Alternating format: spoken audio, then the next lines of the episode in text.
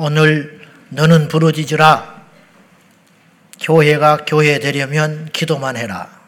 그 제목이에요. 교회가 기도 안 하면 필요 없다. 이런 말이에요. 거꾸로 교회는 다른 걸 안 하더라도 다 어떻게 다 잘하겠어. 여러분, 교회를 착각하면 안 돼. 사람들이 이것도 하고 저것도 하고 막 비빔밥을 만들려고 그러는데 그러면 교회가 어디로 갈지를 몰라요. 그런 욕심은 부리는 게 아니에요. 저도 다 잘하지를 못해요. 우리 교회도 부족한 것 투성이에요. 그러면 없는 것을 자꾸 뭘 장착하려고 하지 말고 남이 한다고 따라가지 말고 성경으로 돌아가서 교회가 왜 존재하는가 요걸 딱 붙잡고 있으면 우리가 흔들리지 않고 가야 돼요. 아멘. 이 세상의 만물은 다 존재하는 이유가 있습니다. 들풀 하나도 의미 없이 자란 것은 없어요. 심지어 이름 없는 꽃도 있어요. 그러면 그 꽃은 필요 없는가? 그렇지 않아. 다 쓰임새가 있다 이 말이죠. 우리 신체 중에도 필요 없는 게 하나도 없어요. 저도 사랑니 때문에 고생을 하고 두 개가 누워 있어서 벤치로 우두둑 빼냈는데 이게 저는 그렇게 생각해요. 사랑니가 세상 필요 없을 것 같아요. 그게 있음으로 인하여 꼭 탈이 나요. 저는 지금 어떤 생각을 하냐면 지금 우리 과학이 발전하지 않아서 그렇지 그 사랑니를 분명히 하나님이 쓰임새가 있어서 줬을 것이다. 앞으로 과학이 발달하면요. 그 사랑니를 가지고 자신의 일을 만들지도 몰라. 나는 이제 그렇게까지 생각을 해요. 아무튼. 좀 극단적인 이야기 같지만은 우리 신체 구조 중에 필요 없는 건 하나도 없다. 맹장, 그것도 분명히 쓸모가 있는 써서 주는 거예요. 하나님은 실수하지 않으신다. 심지어는요, 악한 자도 필요해서 주셨대. 우리는 저런 인간만 없으면 세상 살아갈 만한 것 같아요. 그렇잖아요? 근데 모르는 거예요, 그거는. 그 사람이 있으므로 이 세상이 더 좋아져. 무슨 궤변이냐고요? 그건 모르는 거예요, 우리가. 몰라.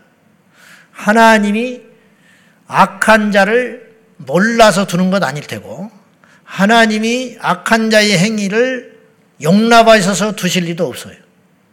하나님이 무능해서 그 악한 행위를 보고 그냥 두시는 것도 아니라고. 무엇 때문에 그러시느냐? 다 쓰임새가 있다. 우리는 이해하기 어렵지만 성경은 명확하게 답변을 주고 있어요. 잠언서 16장 4절이에요. 다 같이 시작. 적당하게 지으셨나니 악인도 악한 날에 적당하게 하셨느니 하나님이 온갖 만물을 다 쓸모가 있어서 쓰임새가 있어서 적당하게 두셨다. 네. 그런데 심지어 악한 사람도 악할 때에 쓰시려고 적당히 남겨놨다. 이런 말이에요. 그러니 뭐 할 말 없지요. 우연은 없어요. 우연 없고요.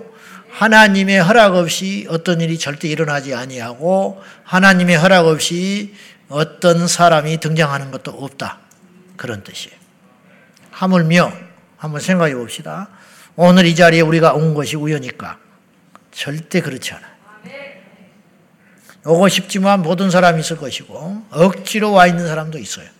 그럼 억지로 뭐하러 왔냐? 이건 틀렸다. 그렇게 생각하지 말고 억지로 온 이유가 있어요.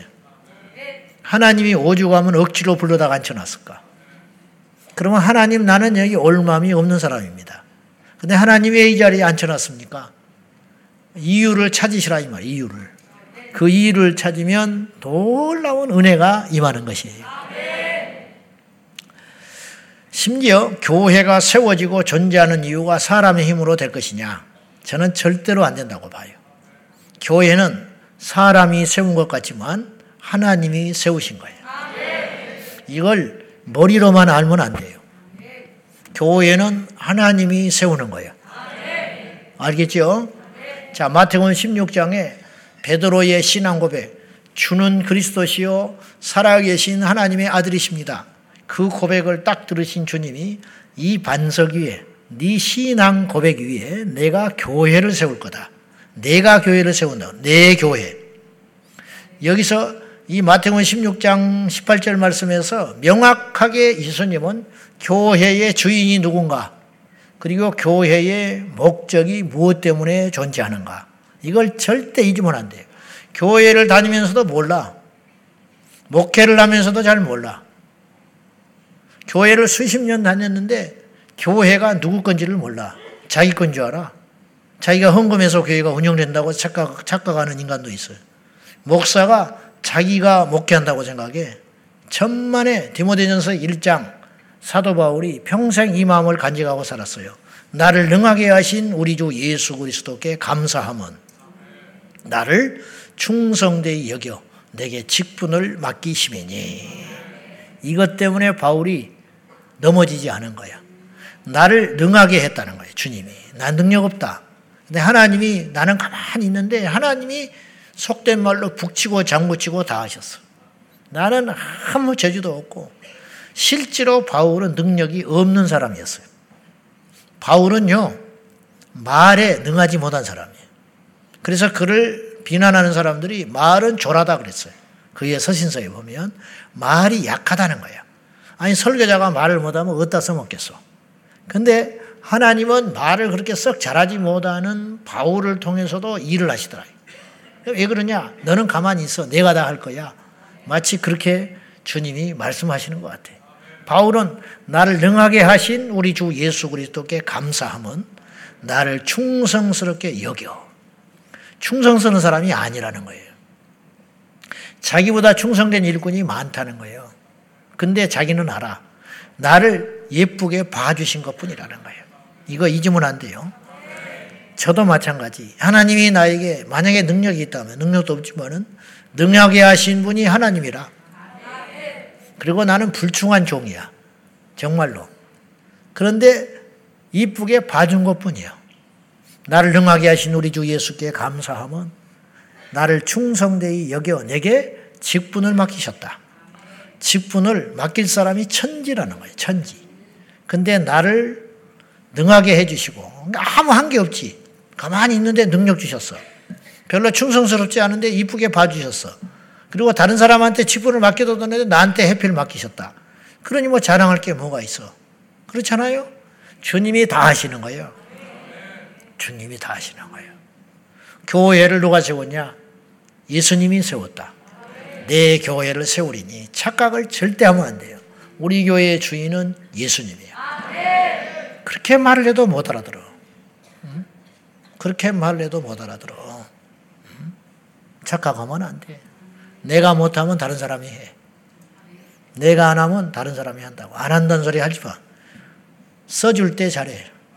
써줄 때. 바쁘다고 말하지 마. 내가 바쁘다고 말을 했다가도 겁이 나서 그 말을 잘 못하는 거예요. 그래. 그러면 너 참 사람이요. 조심해야 돼. 내가 이런 말 해도 될까? 이게 생각을 하면 자꾸 이루어져 가지고 겁이 나서 말을 못 하는데 사실은 한 몇 달 전에 아, 내가 이번에 그래서 속으로 회개한 거예요.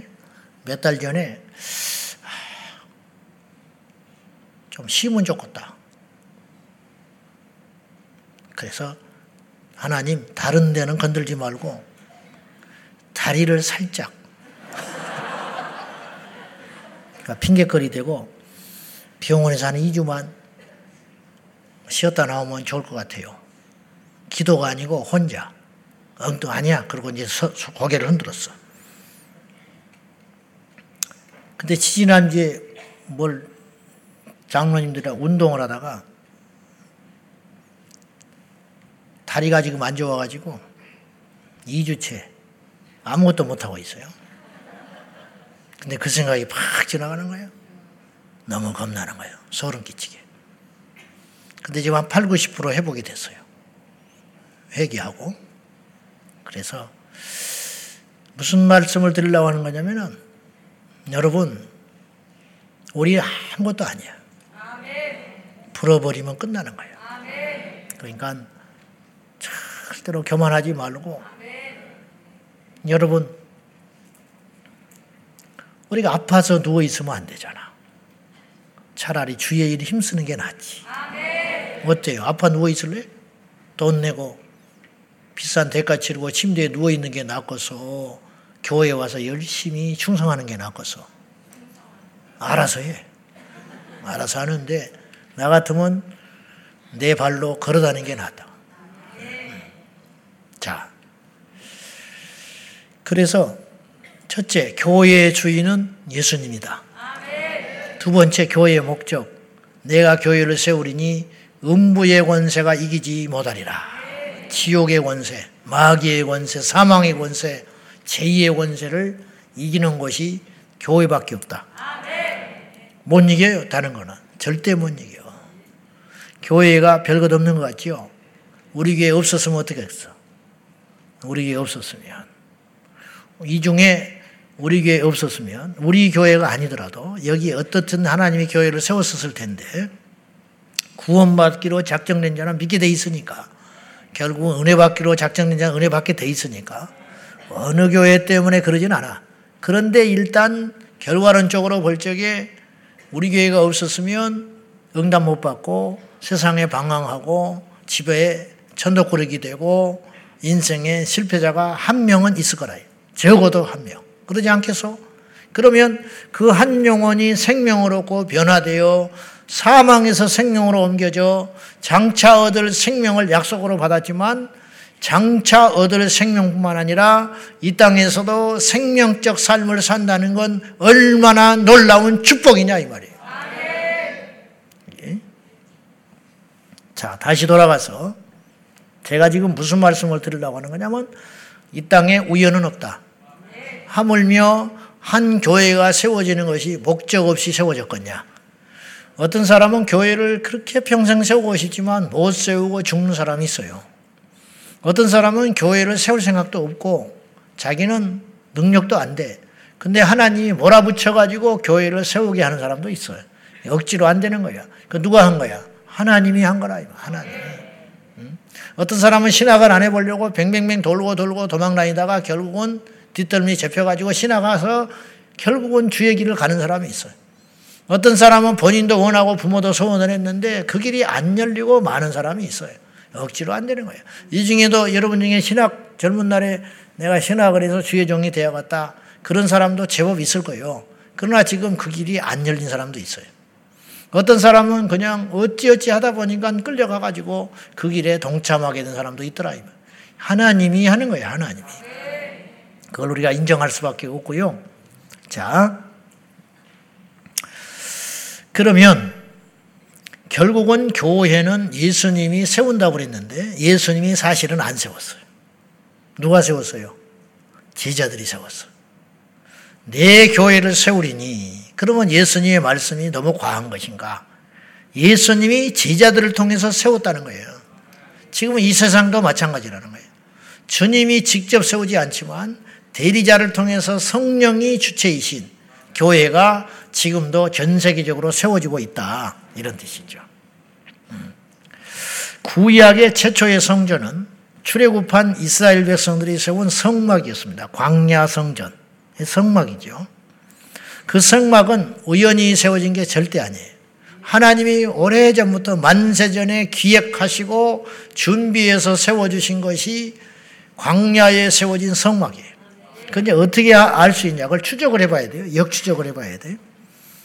그때 세워졌지만 이미 500여 년 전에 아브람 당시에 창세기 15장에 하나님께서 이스라엘 백성들이 애굽에서 이방에서 객이되어서 400년을 종살이 할 거라고 예언을 해요. 이게 참 놀라운 예언인데 자, 한번 봅시다. 출애 창세기 15장 13절에서 14절 봐요. 다 같이 시작. 너는 반드시 알라. 네 자손이 이방에서 객이 되어 그들을 섬기겠고 그들은 400년 동안 내 자손을 괴롭히리니 그들이 섬기는 나라를 내가 징벌할지며 그 후에 네 자손이 큰 재물을 이끌고 나오리라. 이게 이 일이 성취되기 전 약 500년 전에 하신 말.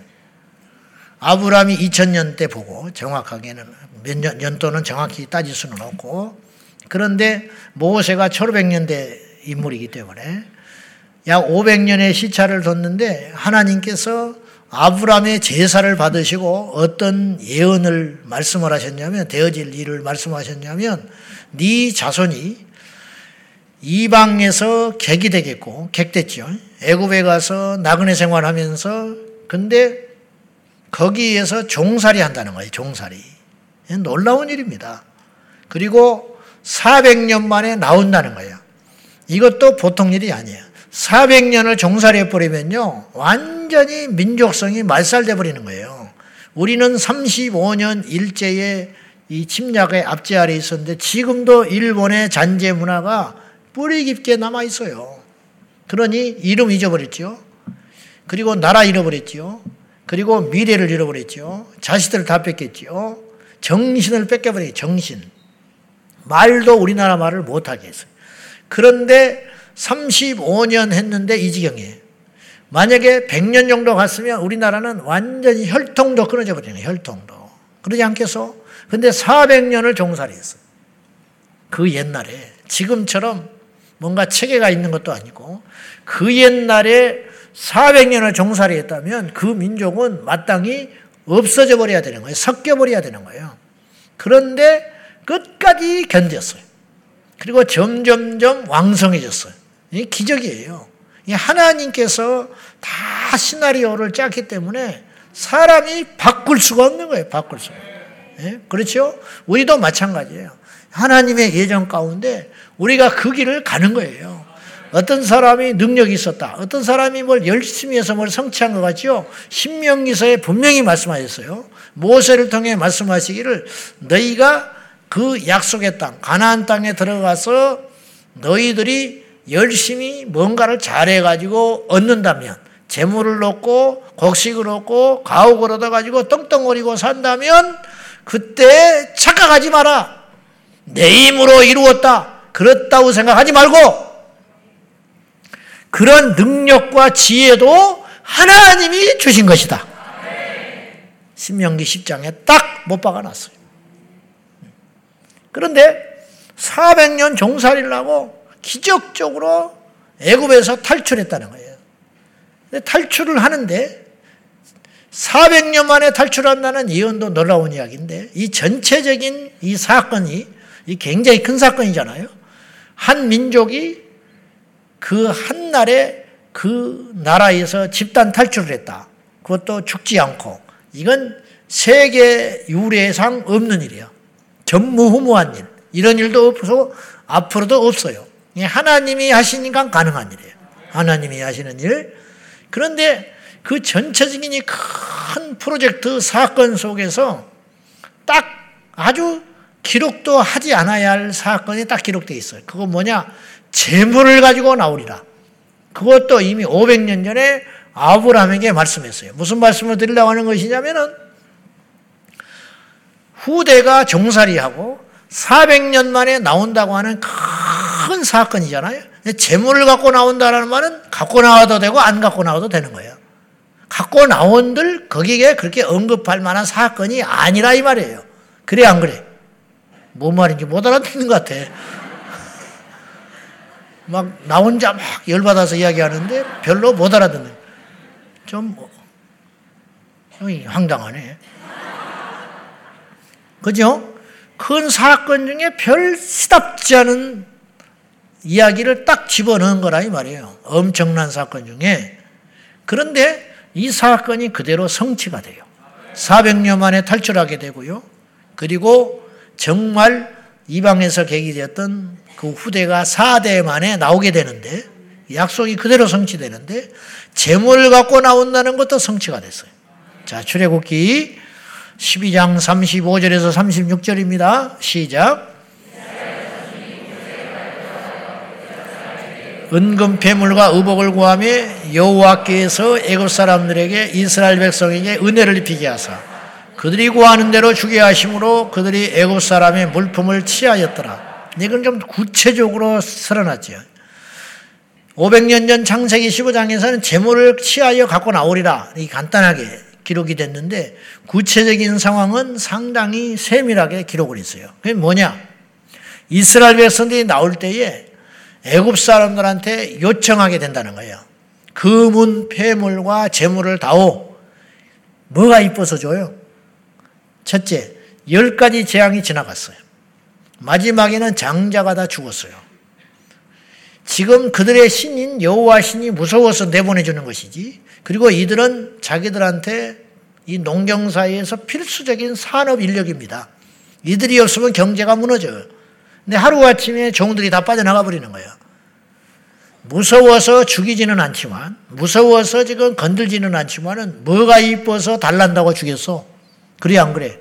그런데 하나님께서 작업을 하세요. 은혜를 입히시사. 애굽 사람들의 마음에 불쌍한 마음이 드는 거야. 줘야겠다는 마음이 드는 거야. 그래서 그들이 요구하는 대로 다 줬다는 거야. 은 주시오, 금 주시오 그러니까 그냥 줬다는 거야. 줘놓고 나중에 정신 차려 보니까 미친 짓을 한 거야. 다시 만나지도 못하고 받지도 못할 그 종들에게 은금 폐물을 각종 걸 다 줘버렸다는 거예요. 그러면 하나님이 그들에게 은혜를 입게 하사 주셨다. 이 비슷한 대목이 다니엘서 1장에 또 나와요. 다니엘이 왕의 진미로 자신을 더럽히지 않으려고 작심을 하고 딱 기도하고 결단하니까 하나님께서 환관장의 마음을 움직이시사 그들로 하여금 불쌍하게 은혜를 입게 하셨다. 오늘 이 말씀이 우리에게 이루어집니다. 그러니까 힘이 없고 부족하고 연약해도 하나님 앞에 믿음의 결단을 딱 하면 하나님께서 돕는 자들의 마음을 움직이셔서 직장에 가서도 인정받게 하시고 자리에서 인정을 받은 게 아니라 믿음으로 결단하면 하나님이 공급해 주신다. 예. 내게 붙여준 사람들을 통해 축복해 주신다. 할렐루야. 그래가지고 이들이 나올 때 달라는 대로 다 줬다는 거예요. 중요한 건 이거예요. 이걸 갖다 어디다 써먹냐는 거예요. 광야에 갖고 나와서 뭐 할까? 그걸 뭐 엿붙여 먹을 수도 없고, 무슨 이걸 뭐 어떻게 해볼 수도 없고, 에? 어디다 써먹겠어? 차라리 무기라면 쓸모가 있지. 차라리 가축을 키우는데 무슨 에? 물품이라면 필요가 있지. 아무 필요 없는 물건이라는 것은요, 다 쓸모가 있을 때 가치가 있는 거예요. 에? 지금 목말라 죽어가고 먹을 것이 없고 하는데 은금이 무슨 필요가 있어? 그걸로 뭘 살 때가 있어야 필요한 것이지. 안 그렇습니까? 이들도 갖고 오면서도 왜 달라고 했는지도 모르겠고 준 사람도 왜 줬는지 모르겠고 이 거추장스러운 걸 광야에서 왜 끌고 왔는지도 모르겠어. 아마 그냥 불평을 하면서 음? 종살이 할 때야 이것이 뭐 귀한 것이지만 광야에서 무슨 필요가 있냐? 그래서 투덜투덜 하면서 가져왔을지도 몰라. 그리고 가져 나왔네. 이유가 있었어요. 하나님께서 다 세밀하게 계획하신 바가 있었는데 이 은금 폐물과 각종의 재료를 가지고 뭘 하려고 그랬느냐? 광야에서 성막 짓게 하시려고. 목재는 조달했어요. 백향목으로 진 게 아니에요, 성막은. 조각목. 조각목은 뭐냐? 광야에서 나는 아카시아. 조각목이 아카시아예요, 아카시아. 그러니까 아카시아는 목재로 못 씁니다. 지금도. 왜 못 쓰는지 알아요? 옹이가 너무 많아.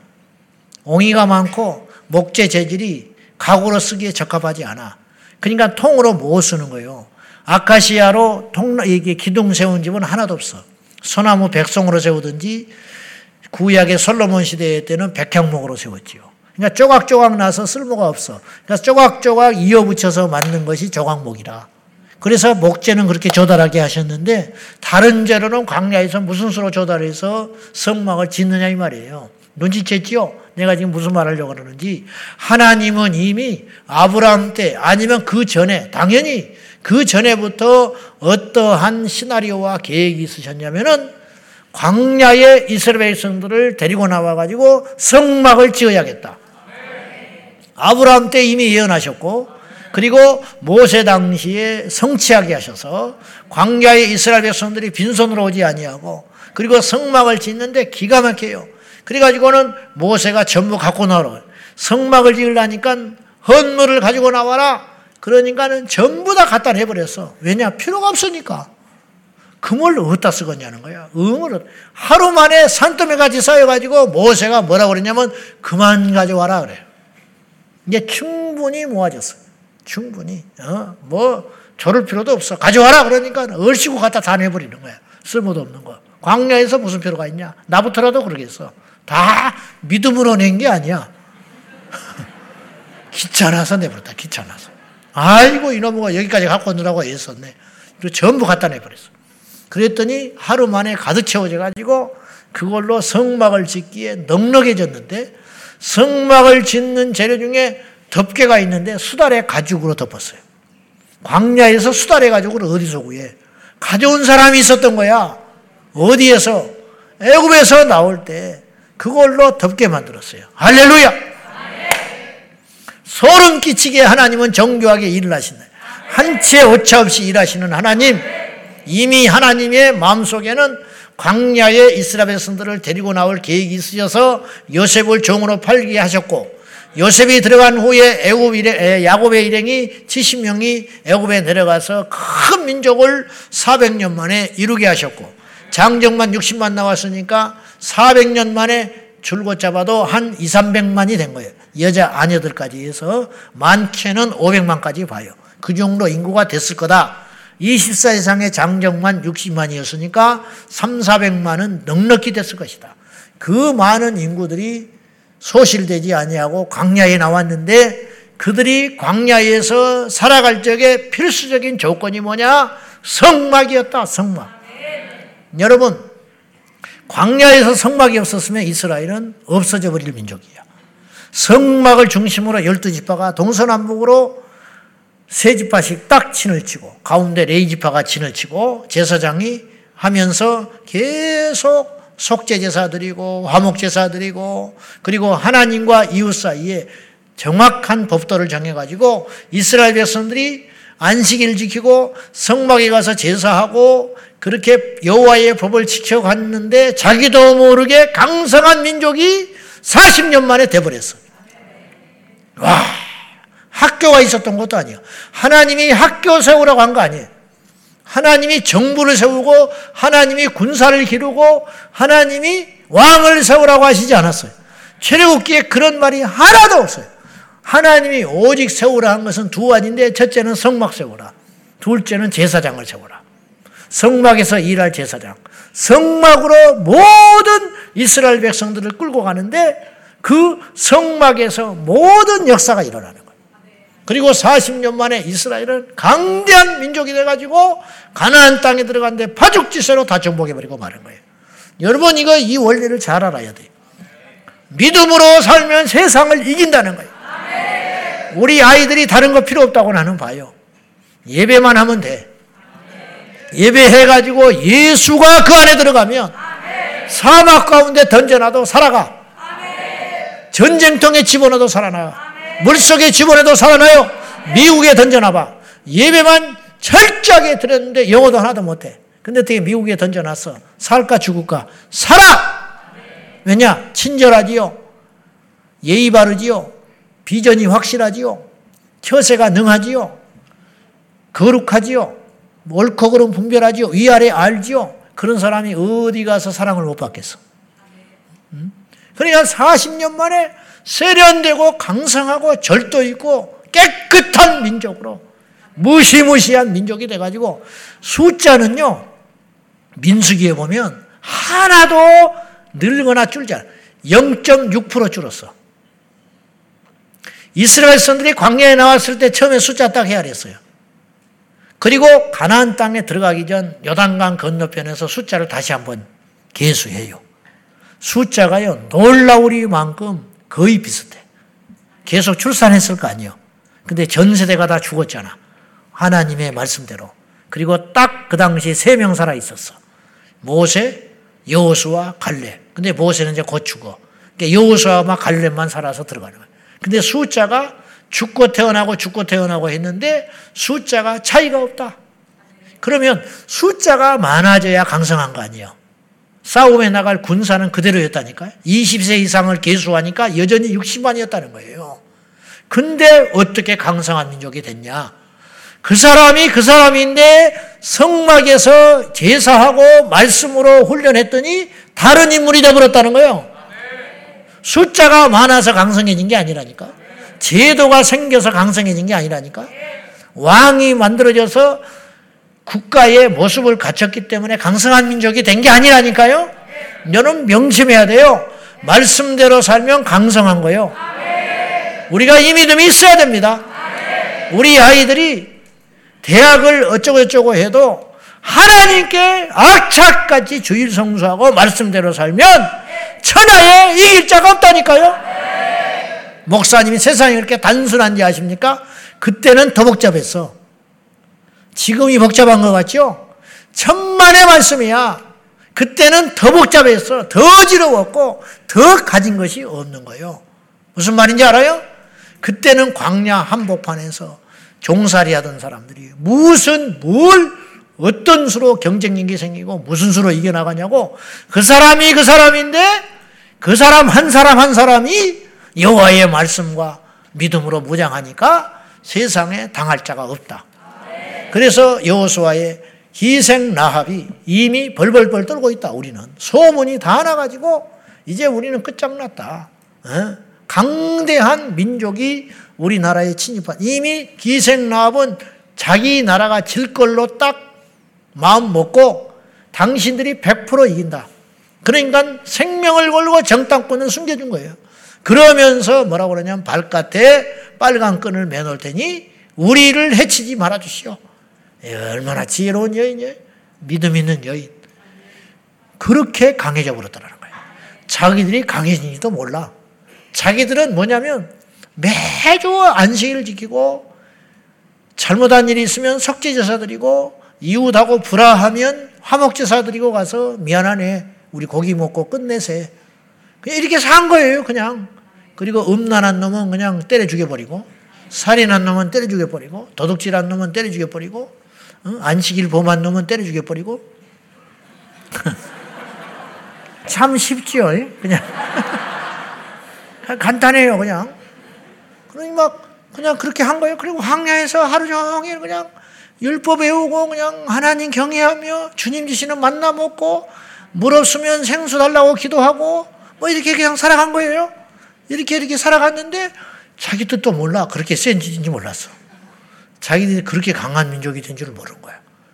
제 말이 틀린 거 아니죠? 예, 신비롭지 않소? 근데 그렇게 한 원천이 어디에 있냐 이거예요. 두 가지에 있어서요. 바로 하나님의 계명과 바로 성막에 있었다. 그러면 성막은 왜 존재했냐? 성막의 하이라이트는 법계입니다. 지성소. 지성소는 왜 그렇게 중요하냐? 법계가 있기 때문에 지성소가 존재할 이유가 있는 거예요. 여러분 우선순위를 잘 따져봐야 돼요. 자, 전에도 제가 한번 언급을 했는데 말이 이상한 말 같지만 맞는 말이에요. 잘 보세요. 교회가 중요하지요. 교회는 얼마나 중요하냐면 우리보다 중요해. 그러니까 여러분의 사사로운 욕심 때문에 교회가 흔들리면 안 돼요. 제 어떤 야망 때문에 교회가 흔들리면 안 되는 거예요. 그러면 하나님이 그냥 두질 않아. 경고하는 거예요. 그러니까 우리보다 교회가 훨씬 중요한 거예요. 그러니까 우리가 억울하고 우리가 망신당하고 우리가 힘들어도 교회를 지키는 자는 하나님께서 그냥 안 두시고 복 주시는 거예요. 틀림없어요. 그것만 딱 알고 있어요. 두말할 것 없어. 예, 제 이야기라면 안 할 거예요. 남살스럽게. 나는 교회에 미친 사람이었어. 그리고 개척하고 어려움이 올 때도 나는 딱 생각을 했어요. 다 내려놓자. 그리고 교회를 세우자. 그리고 내가 두말 안고 나왔어요. 우리 처음에 개척했던 식구들은 알아. 그랬더니 하나님이 길을 열어주셨어요. 무슨 말인지 알아요? 왜 내가 그때 그런 결정을 했냐면 내가 바보 천치가 되고 우습게 되더라도 교회가 욕을 먹으면 안 된다. 이 다음에 여기 와서 교회할 사람이 하나님의 영광을 가리면 안 되고 이 지역사회에 덕을 세워야 된다. 그리고 내가 인사도 못하고 우리 식구들 끌고 나왔어. 알고 봤더니 출애굽한 거야, 내가. 출애굽. 그리고 광야 생활했지요. 기도원에서 있었으니까. 기도원에서. 기도원에서 50여 명 성도들과 함께 주일 지키면서 교회 찾으러 다닌 거야. 어. 그리고 하나님이 예정하신 곳에 들어갔지. 거기서 10년 있었어요. 그리고 때가 되니까 옮겨졌어. 또 때가 되니까 또 이쪽으로. 이렇게 가는 거예요. 근데 이제 그럴 때마다 내가 생각한 것이 있었어요. 어떤 걸 결정할 때마다 뭘 생각했냐? 하나님이 기뻐하는 게 뭐냐? 그리고 영혼을 생각해 봤어요. 영혼. 제가 이 성전으로 오면서도 코로나 와중에 이걸 100억이 넘는 액수로 우리가 경매를 받았어요. 그때마다 내가 새벽마다 기도하면서 어, 음, 이렇게 마음을 먹었어. 100억을 들여서 없어지는 돈은 아니지만 이 가치는 충분히 더 하지만 한 영혼이라도 이곳에 와서 넓어지니까 공간이 한 영혼이라도 더 와서 예배드리다가 구원을 받았다. 한 영혼이. 그러면 가치가 있다. 나 그렇게 간단하게 생각했어. 복잡하게 생각 안 했어. 그러니까 교회가 이렇게 중요한 거예요. 근데 교회보다 더 중요한 게 있어요. 그게 뭔지 알아요? 말씀이야, 말씀. 성막이 중요한 이유는 법계 때문이라고 그랬어요. 법계는 예수 그리스도요, 말씀이야. 말씀보다 더 중요한 분이 계셔. 하나님. 말씀이 말씀에서 하나님이 나온 게 아니에요. 여호와의 입에서 말씀이 나온 거야. 그러니까 하나님이 더 크시고 중요한 분이라는 거예요. 이 우선순위. 이건 좀 여담이고요. 그래서 이 말씀이 오늘 본문에 나오는 거죠. 여러분 결과론적인 이야기지만 역사의 가정도 없고 결과 결과 이게 가정을 가지고 말할 필요는 없지만 보세요.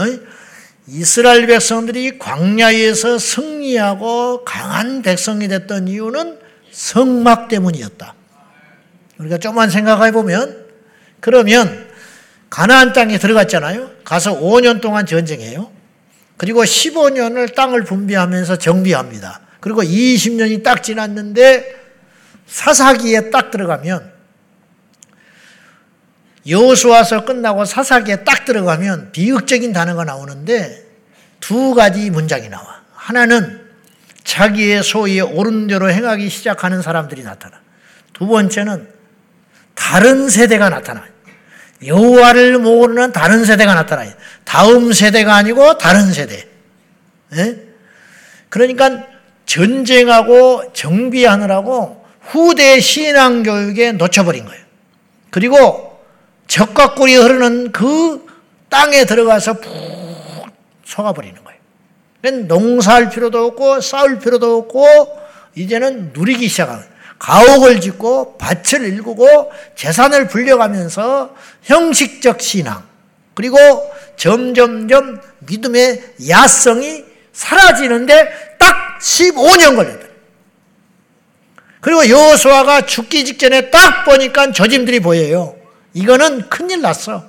그래서 이방 신들을 버리라고 외치며 나와 내 집은 오직 여호와만 섬기겠노라. 유명한 말을 했는데 그때는 듣는 척했어 이스라엘에서 우리가 하나님만을 섬기겠습니다. 그래놓고 여호수아 죽고 나니까 다 망가져 버리고 말았다. 결과론적으로 제가 이런 생각을 상상을 한번 해봤어요. 이스라엘 백성들이 가나안 땅에 들어가서 전쟁부터 하지 말고 이제는 성막이 아니라 성막은 텐트니까 이동식 텐트 성전이었으니까 자리를 딱 잡고 적각거리 흐르는 가나안 땅 중심에 법계를 안치할 성전을 지었다면 물론 이거 하나님이 허락 뭐 없으셨지만은 성전을 지었다면 이스라엘 백성들의 미래는 어떻게 바뀌었을까?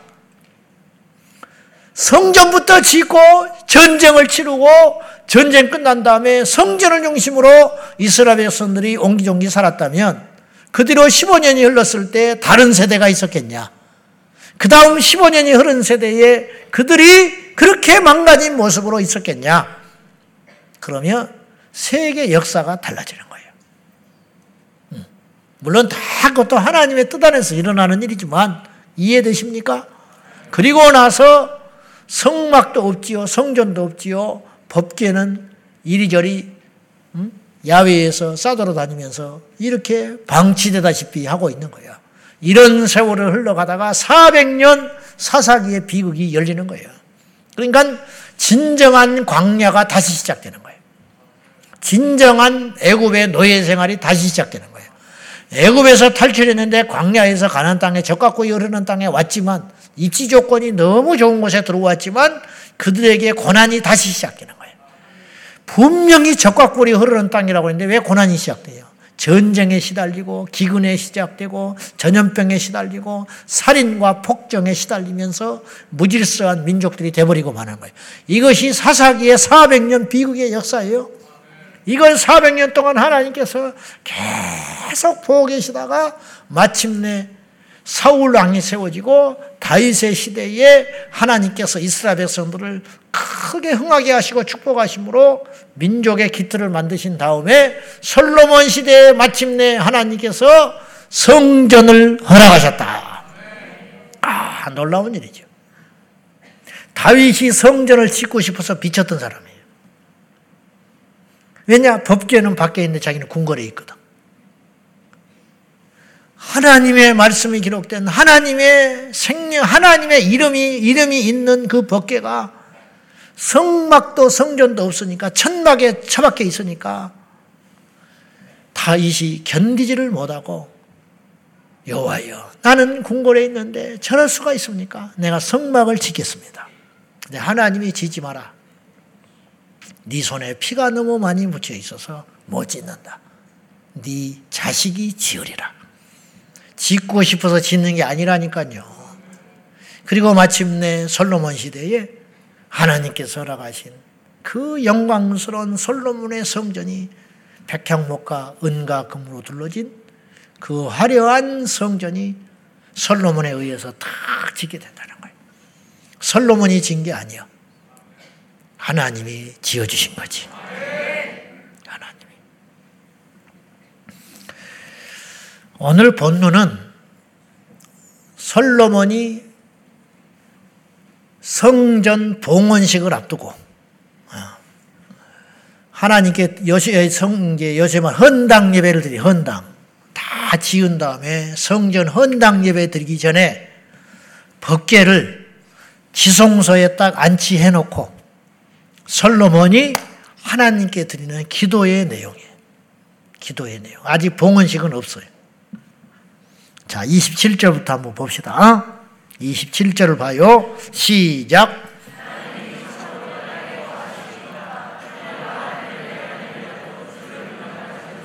하물며 내가 건축한 이 성전이오리. 솔로몬이 정확히 뭘 아는 분인 거예요. 이 성전 안에 하나님을 가둬둘 수 있겠습니까? 이 성전이 아무리 대단하고 하나님의 뜻 가운데 7년여 동안 고생하고 지었다 할지라도 하나님을 이곳에만 거한다고 할 수 있겠습니까? 하늘에 하늘이라도 감히 하나님을 둘 수 없나이다. 이건 눈에 보이는 건물일 뿐입니다. 아까 제가 말한 대로 하나님의 어, 그 성전보다 말씀이 더 크다. 그렇죠? 말씀보다 하나님이 크다. 교회가 커요? 하나님이 커요? 집이 커야 돼? 사람이 커야 돼? 어? 무슨 말인지 알아요? 옛날에 우리 조상들이 집이 사람보다 크면 안 된다 그랬어요. 무슨 말이냐면 집을 크게 지었지만 그 집에 거할 만한 자격이 안 돼. 인격이 안 되고 힘이 없어. 그러면 그 집은 오히려 화가 된다. 사람이 집보다 커야 되는 거예요. 이 집을 다스릴 만한 능력, 이 집을 다스릴 만한 배포, 이 집을 다스릴 만한 힘이 있어야 된다. 그런 뜻이거든. 이 집은 얼마든지 다시 질 수 있으니까. 하나님이 성전보다 커야지 성전이 하나님보다 클 수도 없다. 이제 그 말을 솔로몬이 하고 있는 거예요. 두 번째 기도를 드리는데, 자, 이제부터 이제, 어, 보세요. 31절과 32절. 자, 이제 제가 이제 오늘 주제가 뭐냐면 교회가 교회 되려면 기도만 해라. 이게 제목이었어요.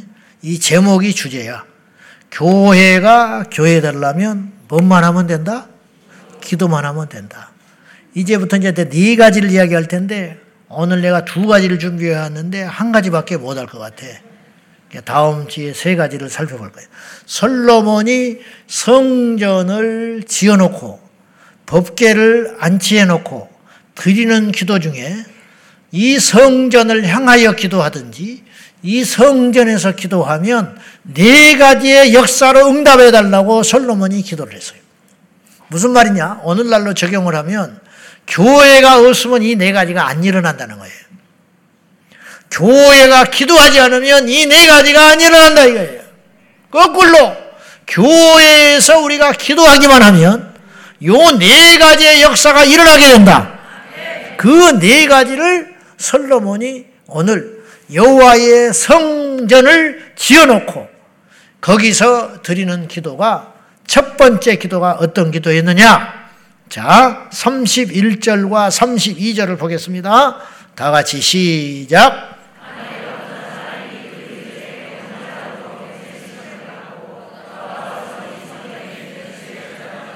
맹세하거든 주는 하늘에서 들으시고 행하시되 주의 종들을 심판하사 악한 자의 죄를 정하여 그 행위대로 그 머리에 돌리시고 의로운 자를 의롭다 하사 그의 의로운 바대로 갚으시옵소서.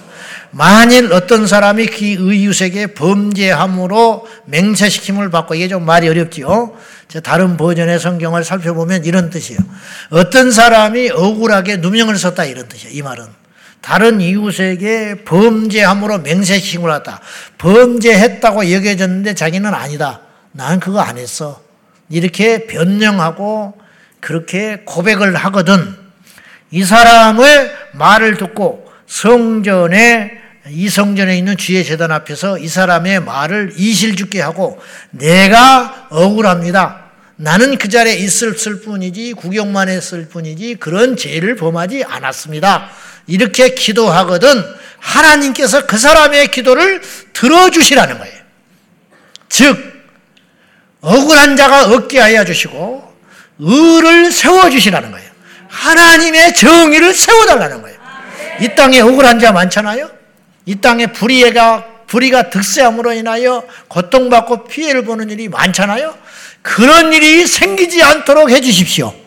성전에서 그렇게 기도하면 하나님이 그 기도를 들어주셔서 이 땅에 악한 자들이 득세함으로 인하여 그로 인하여 억울하게 고통받는 자들이 억눌린 자들이 해방되고 위로받고 다시 풀려나는 역사가 있게 될 것이다. 즉 주께서 교회를 세우시고 성도를 모으사 어떤 기도를 드리기를 원하시냐면 이 세상에 하나님의 공의가 나타나기를 위해 기도해라.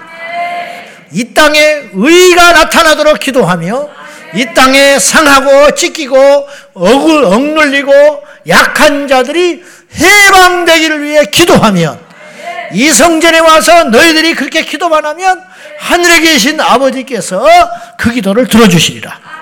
이렇게 말씀하시는. 아까 서두에서 이 땅에 존재하는 모든 것은 목적이 있다고 그랬고 이사야서 56장 7절 내가 이 전을 지으리니 이 전은 만민을 위해 기도하는 내 집이 되리라 일컬음밖에 되리라. 아버지의 소원이 하나님이 성전을 짓는다는 거예요.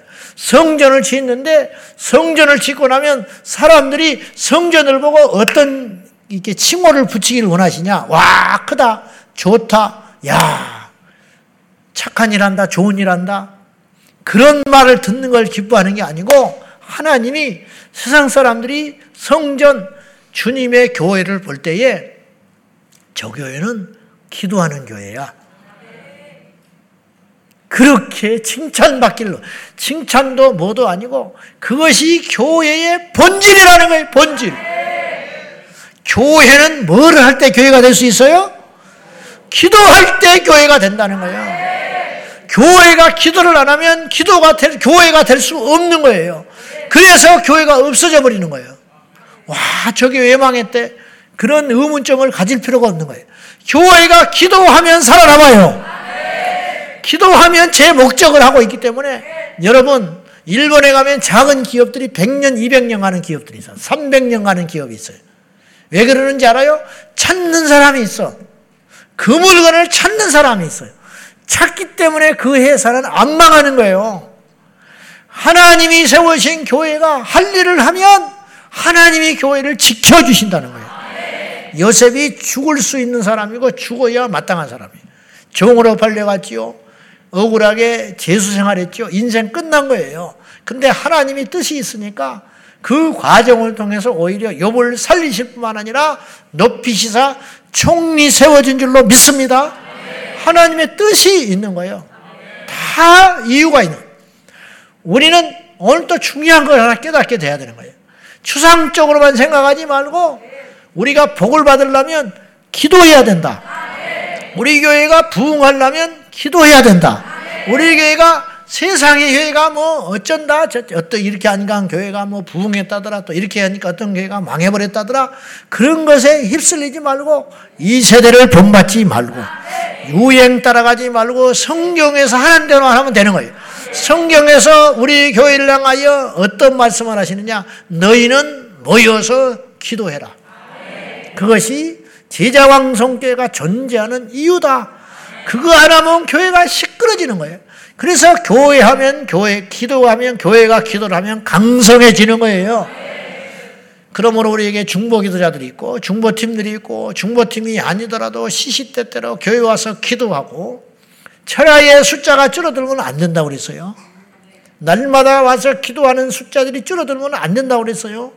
셀이 방학이지만 기도는 방학하면 안 되는 거예요. 중보기도 팀이 예를 들어서 일주일, 이주를 쉰다 해도 여러분은 각자 와서 기도해야 되는 거예요. 하나님의 성전에 기도의 향이 꺼지면 안 되는 거예요. 기도의 불이 꺼지면 안 되는 거예요. 제사장의 제1의 최고의 의무가 뭐냐면 성소의 향을 끄지 마라. 성소의 불을 끄지 마라. 기도의 불을 끄지 마라. 기도의 향을 끄지 마라. 계시록에 의하면 성도의 기도는 향이라. 할렐루야. 성도의 기도는 향이라. 천사가 대접을 받아 올라간다는 지금도 받아 올라가요. 제자왕 성교회가 오늘 중에 우리가 기도하면 천사가 공중에서 우리의 기도를 들어서 듣고 그걸 대접에 받아가지고 향으로 받아서 하나님의 보호자에 갖고 올라간다는 거예요. 올라갈 기도의 향이 있어야 할 거 아닙니까? 제자왕 성교회가 존재하는 이유는 기도하기 위한 것이다. 기도하면 망하지 않는다. 기도하면 살아난다. 그 기도를 통하여 이 세상이 바뀔 수 있다. 할렐루야! 우리 교회가 이만큼 버티고 사탄의 공격을 받으면서 수없이 넘어뜨리려고 지금 생각해 보니까 저는 다시 개척을 하면 못할 것 같아요. 그 시간들을 어떻게 그런데 하나님이 버틸 힘을 주셨겠지. 버틸 힘을 주셔서 이렇게 이렇게 왔는데 지금 생각해 보니까 그래서 그렇게 사단이 공격을 했는 모양이에요. 교회가 세워지지 못하게 하려고. 음. 어떻게든지 기도하고 버티고 부족한 것이 많고 했음에도 불구하고 이렇게 왔어요. 저는 처음에 개척했을 때부터 기도, 나는 기도를 적게 하고 많고 하고를 떠나서 기도 목회, 성도들이 기도해야 된다. 그래서 계속 기도를 이야기했어요. 새벽 기도 빠지질 않고 새벽 기도를 줄기차게 했어요. 개척하고 지금까지 나는 새벽 기도를 무단으로 빠진 적이 없어. 우리 교회 새벽 기도 뻥끈한 거 봤어요? 개척에서 한 번도 없었어. 잘났다는 게 아니야. 지금이야 제가 밖으로 싸돌아다니고 목사님들이 하시지만은 지금도 내가 근자에 거의 한, 한 달 만에 새벽 기도로 오니까 너무 주님께 죄송하고 성도들한테 얼굴이 안 서고 참 이거 보세요. 얼마나 영적으로 예민한지 보세요. 이 강단이 생소한 강단이 아니요 나에게는. 철야를 그렇다고 내가 안 합니까? 주일 예배를 설교를 안 합니까? 근데요. 새벽 기도 때 한달 만에 딱 나오니까 이게 힘들어. 첫날에. 이게 잡히지를 않는 거야. 이게 새로운 강단이 아니에요. 몇, 며칠 전에 주일날 설교를 했어. 그때는 멀쩡했어. 근데 왜 새벽 기도 때 이러냐? 새벽 기도의 영성이 또 다른 거예요. 누구도 몰라, 그거는. 이틀째 하니까 조금 회복이 되더라고. 또 집회하냐고 또 주저앉아. 다 다음 주 이제 수요일부터는 또 나올 거예요.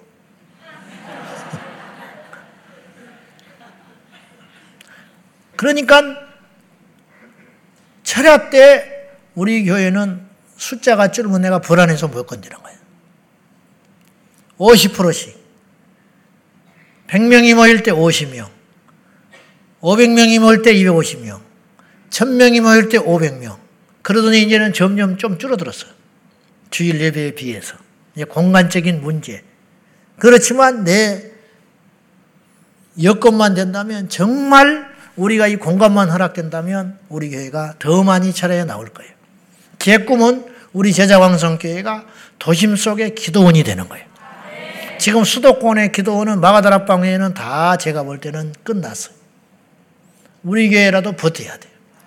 그래서 이 철야 운동이 예, 단순히 철야로 끝나지 않냐고 기도하는 운동이 그래서 우리 교회가 존재하는 이유는 기도하기 위한 것이다.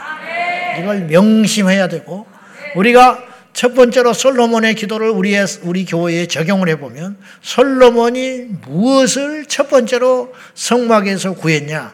이 땅에 억울한 일을 당한 자가 혹시라도 그 말을 누구도 안 믿어줄 적에 억울하다고 하소연할 때 이걸 무슨 수로 해결하겠냐? 그 사람이 성전에 와서 엎드려 기도하면 하늘에 계신 하나님께서 들으시고 공의롭게 시시비비를 가려달라고 이렇게 기도하고 있다 이 말이죠. 이 땅에 억울하고 상하고 찢긴 사람들을 위해 우리가 중보기도 하면 주께서 들어주신다는 거예요. 세상의 불의와 악한 일에 대하여 정의롭고 거룩한 세상이 되도록 끊임없이 기도해야 하는 사명이 우리 교회에 주어진 사명입니다. 나도 죽겠는데 당장 내 자식이 힘들고 경제적인 문제로 어려운데 그런 기도를 해야 되느냐?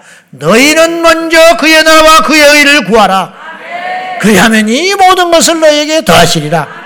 북한에 억눌린 주민들, 솔직히 월요일마다 우리 북한 선교팀이 기도를 하지만 저도 이제 그때 가서 설교를 하면서 고백을 했지만 난 솔직히 지금까지 북한 통일돼야 된다는 거 막연하게 했지만 나 큰 관심을 못 두고 산 것을 내가 참 회개한다.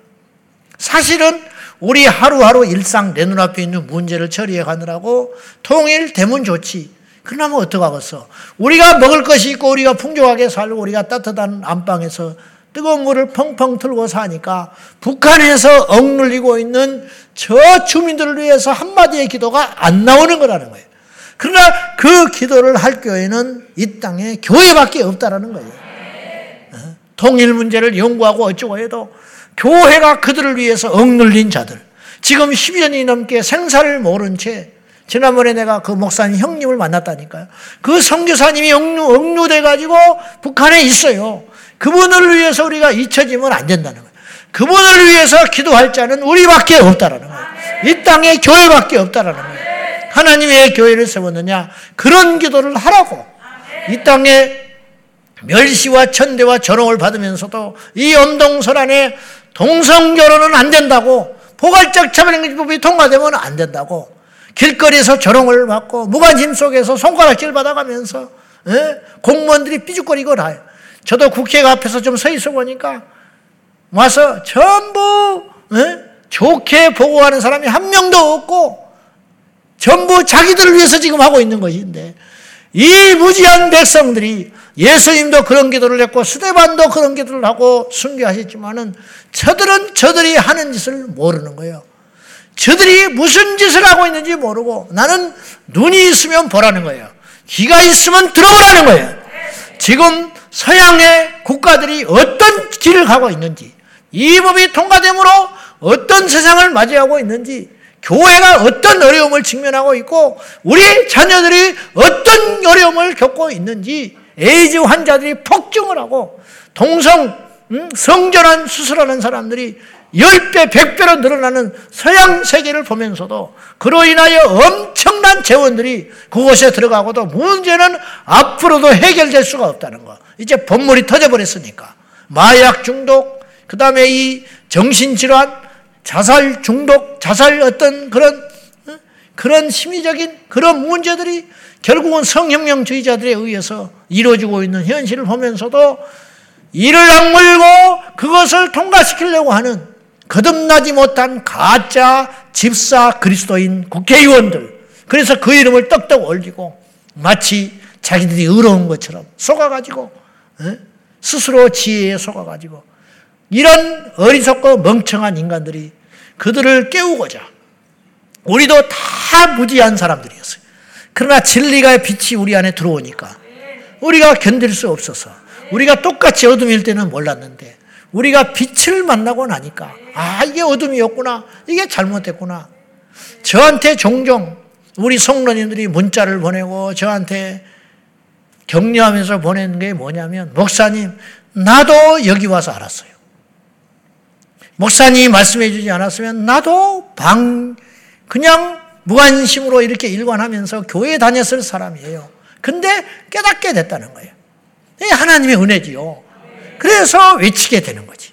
그래서 말하게 되는 것이고, 그래서 투쟁하게 되는 것이지. 그들을 위해서 기도하라는 거예요. 그들을 위해서.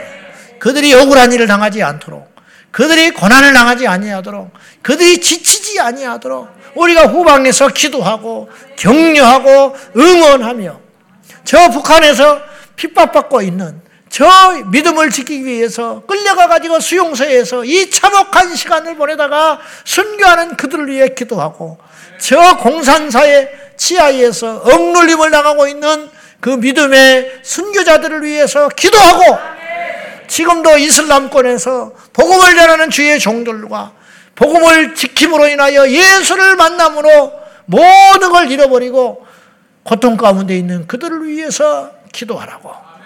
그 기도를 누가 해야 되느냐? 우리 제자 황성교회가 해야 된다 이 말이에요. 내 코도 석자지만은 나도 죽겠지만은 그들의 그들을 위해 기도하지 않으면 누가 하냐? 오늘 솔로몬이 기도를 확장시켜 보면 결국은 그것이더라고요. 억울한 자, 눌린 자, 상하고 찢긴 자, 고통을 받는 그들을 위해서 기도해라. 그러라고 하나님이 우리 교회를 세워 주셨다. 이때를 위함이다. 너희에게 잘 먹고 잘 살고 좋다. 나는 예수 믿는다. 나는 구원받았다. 우리 자식이 변했다. 우리 집안은 다 천국 간다. 나는 예수 믿고 우리 제자 왕성교회 와서 복을 많이 받았다. 그렇게 잔치만 하지 말고 지금도 고통받고 있는 저 이웃들을 생각하며 공의의 빛이 임하도록 여호와께서 일하시도록 그러면 하늘에 계신 하나님께서 우리의 기도를 들으실 거라시라는 거예요. 이 첫 번째 기도를 놓치지 말고 우리가 하나님 앞에 행함으로 인하여 우리 교회가 존재할 이유가 여기에 있음을 알고 교회가 교회되려면 기도해야 된다. 기도만 하면 된다. 회의 그만해. 회의 해봤자 시험만 들어. 어제 목사님들 뭐 하는데 큰 소리 나가지고 내가 창피해서 혼났어. 어디 모임에 가가지고. 회의 안 하고 기도했다면 은혜가 임하고 하나님이 응답해 주시고 계략과 술수를 꾸미지 말고 기도해라. 잔머리 굴리지 말고 큰 머리를 굴려라. 큰 머리. 잔머리 굴려가지고 망할 길로 가지 말고 말씀에 근거한 큰 머리를 굴려서 할렐루야. 네. 큰 머리를 굴려야 큰 복을 받는 거예요. 아유, 아이고. 그래서 우리만을 위해 존재하는 교회가 아니라 이들을 위해 중보함으로 나가는. 그래서 우리 교회가 존재할 이유가 여기에 있다. 할렐루야. 그러면 하나님 우리를 복 주실 것이다. 우리 교회를 흥하게 할 것이다. 교회와 우리는 하나로 연결되어 있어요. 교회가 찌그러지면 내 삶이 찌그러져. 교회가 어두우면 내 삶이 어두워지는 거예요. 교회가 살아나면 내가 살고, 교회가 부흥하면 내가 부흥하게 되고, 교회가 생명이 넘치면 내 삶에도 기쁨과 생명이 넘치게 되어 있는 거예요. 할렐루야. 교회와 우리는 하나 공동체라는 거예요. 아멘이지요? 여러분 알고 있죠? 여러분 느끼고 있죠? 바로 그것입니다. 그러므로 오늘 우리가 이 기도를 쉬지 않고 해야 되겠습니다. 자, 기도하십시다. 주님이 교회를 세우셨습니다. 분명한 목적이 있어서 세우셨습니다. 우리가 먼저 첫 번째로 기도할 것, 주님, 교회의 존재 이유는 만민을 위해 기도하는 것임을 알고 한시도 잊지 아니하고 우리가 기도의 사명자 기도의 산재물이 되게 하여 주옵소서. 한번 따라합시다. 기도의 산재물이 됩시다. 기도의 산재물이 됩시다. 우리를 불태워 기도하게 하여 주시고 우리의 눈물을 뿌려 기도하게 하여 주시고 우리의 땀을 짜내어 기도하게 하여 주시고 우리의 피를 뿌려 기도하게 하여 주십시오. 예수님처럼 예수님의 심한 통곡과 눈물로 우리를 위해 기도하셨던 것처럼 이제 우리가 주님의 사명을 이어받아 이 땅을 위해 기도하게 하여 주십시오. 이 민족을 위해 기도하게 하여 주십시오. 우리 다음 세대를 위해 기도하게 하여 주십시오. 다 같이 주님 부르며 기도하겠습니다. 주여!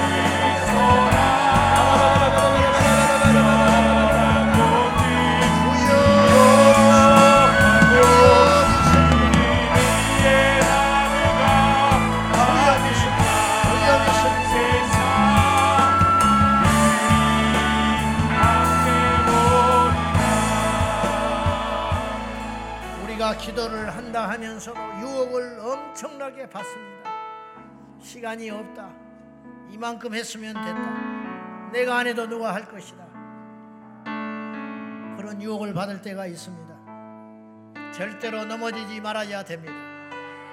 여러분 오늘 이 자리에 오신 여러분은 여러분만을 위해서 기도하라고 부르신 자들이 아니에요. 우리 교회는 우리끼리 잘 먹고 잘 살고 잔치하라고 모인 교회가 아닙니다. 이 땅을 위해서 존재할 이유가 있는 교회인 것이에요. 우리 모두가 그런 마음을 가지고 주여 우리 모두가 기도의 산점을 되게 하여 주십시오.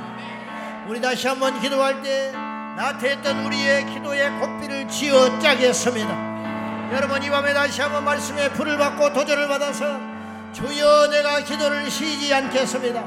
기도를 쉬는 죄를 범하지 않겠습니다. 공동체적 교회 우리의 교회에 와서 연합하여 기도함으로 인하여 두 사람이 합심하여 기도하면 두 사람이 합심하여 기도하면 두 사람이 합심하여 기도하면 하늘에 계신 아버지께서 들어주신다 하였으니 주여 중보의 기도의 사명을 감당하겠습니다. 이 시간에 다시 한번 결단하고 각오하는 분들 자리에서 일어나셔서 기도를 이쯤 했으니 됐겠다고 받는 유혹을 이겨버리고 다시 다가오는 2024년에 기도의 자리를 지키겠습니다. 아멘입니까? 내가 지켜야 할 기도의 자리를 사수하겠습니다. 다 같이 한번 결단하며 기도의 불을 주시옵소서. 기도의 능력을 주시옵소서. 기도의 힘을 주시옵소서. 마지막까지 기도하게 하여 주시옵소서.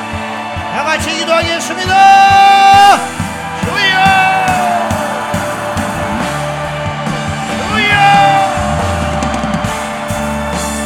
주여! 나태했던 우리의 마음들이 다시 한번 깨어 일어나 오만하고 교만한 우리의 마음들을 다시 한번 주시옵소서. 겸손하게 하나님께. 우리가 기도하겠습니다. 다시 기도하겠습니다. 다시 시작하겠습니다.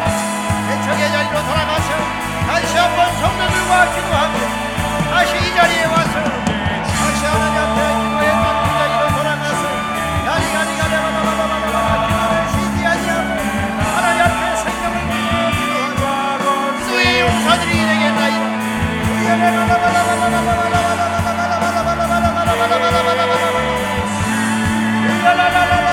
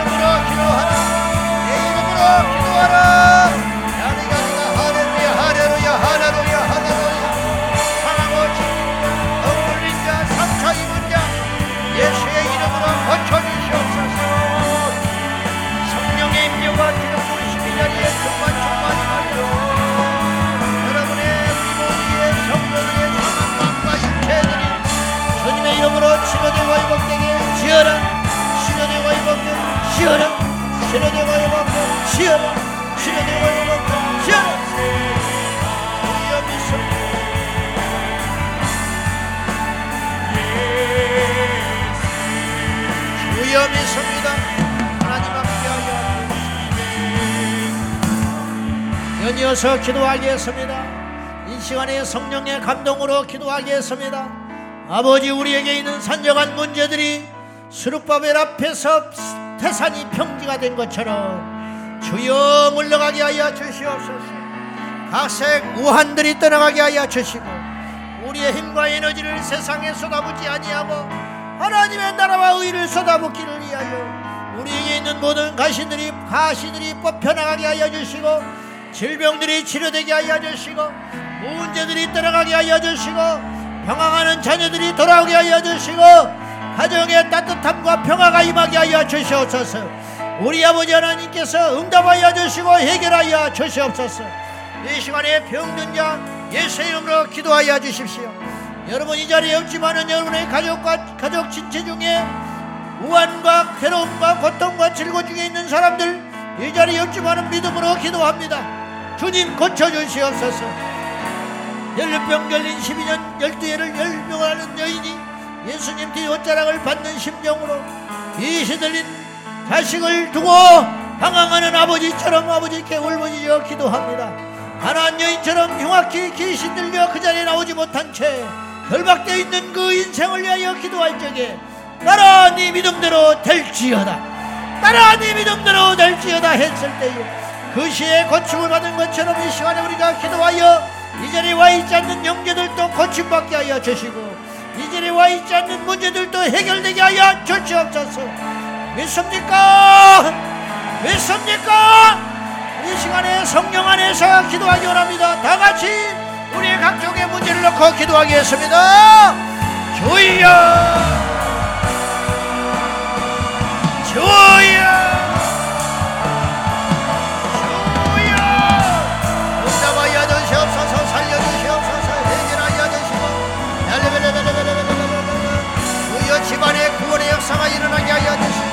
꿈에서도 예수님 말씀하여 주시고 꿈에서도 역사하여 주소서.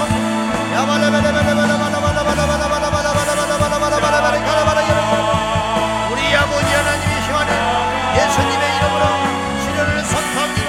예수 이름으로 질병의 원세가 떠나기를 선포합니다. 예수 이름으로 문제가 떠나기를 기도합니다. 예수 이름으로 떠나가 예수 이름으로 떠나갈지어다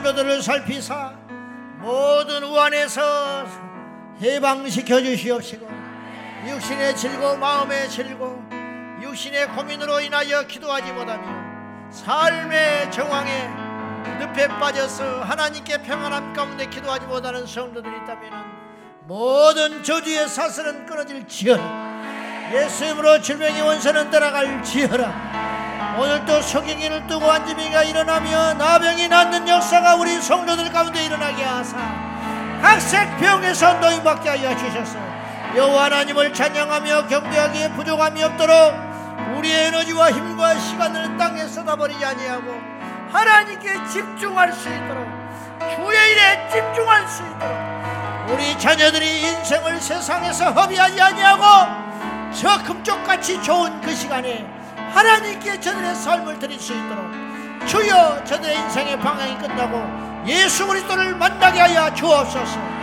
성령의 불을 받게 하여 주옵소서. 우리 성도들 초신자 시험에 빠진 자 연약한 자 교만한 자 모두 다 꺾어주시사 거듭나게 하여 주시고 성령의 사람으로 변화되게 하여 주시고 비축거리는 영 하나도 없게 하여 주시고 불순종의 영 떠나가게 하여 주시고 이간질하는 영 떠나가게 하여 주시고 낙심케 하는 영 떠나가게 하여 주시고 험담하는 영 떠나가게 하여 주시고 질투와 혈기와 시기의 영 떠나가게 하여 주셔서 우리 온 성도들이 하나 되어 여호와의 군대가 되어서 이 땅을 지키고 다음 세대를 지키고 열방을 향하여 전진할 수 있도록 도와주시옵소서. 주여 영광받아 주옵소서. 마지막으로 기도합니다. 이 땅에 오늘도 하나님의 공의를 세워주시옵시고 그 일을 위해 싸우며 외치며 기도하는 종들을 기억하여 주시고 차별금지법을 막기 위하여 학생인권 전해를 막기 위하여 동성결혼 합법화를 막기 위하여 악한 법들의 재정 시도를 막고 있는 종들을 축복하사 이런 모든 시도들이 무너져 이 땅에 여호와의 공의가 일어나게 하여 주옵소서. 공의가 빛같이 임하게 하여 주시고 정의가 하수같이 흐르게 하여 주시옵소서 다 같이 기도하다가 뜨겁게 기도하다가 가시기 바랍니다. 주여! 주여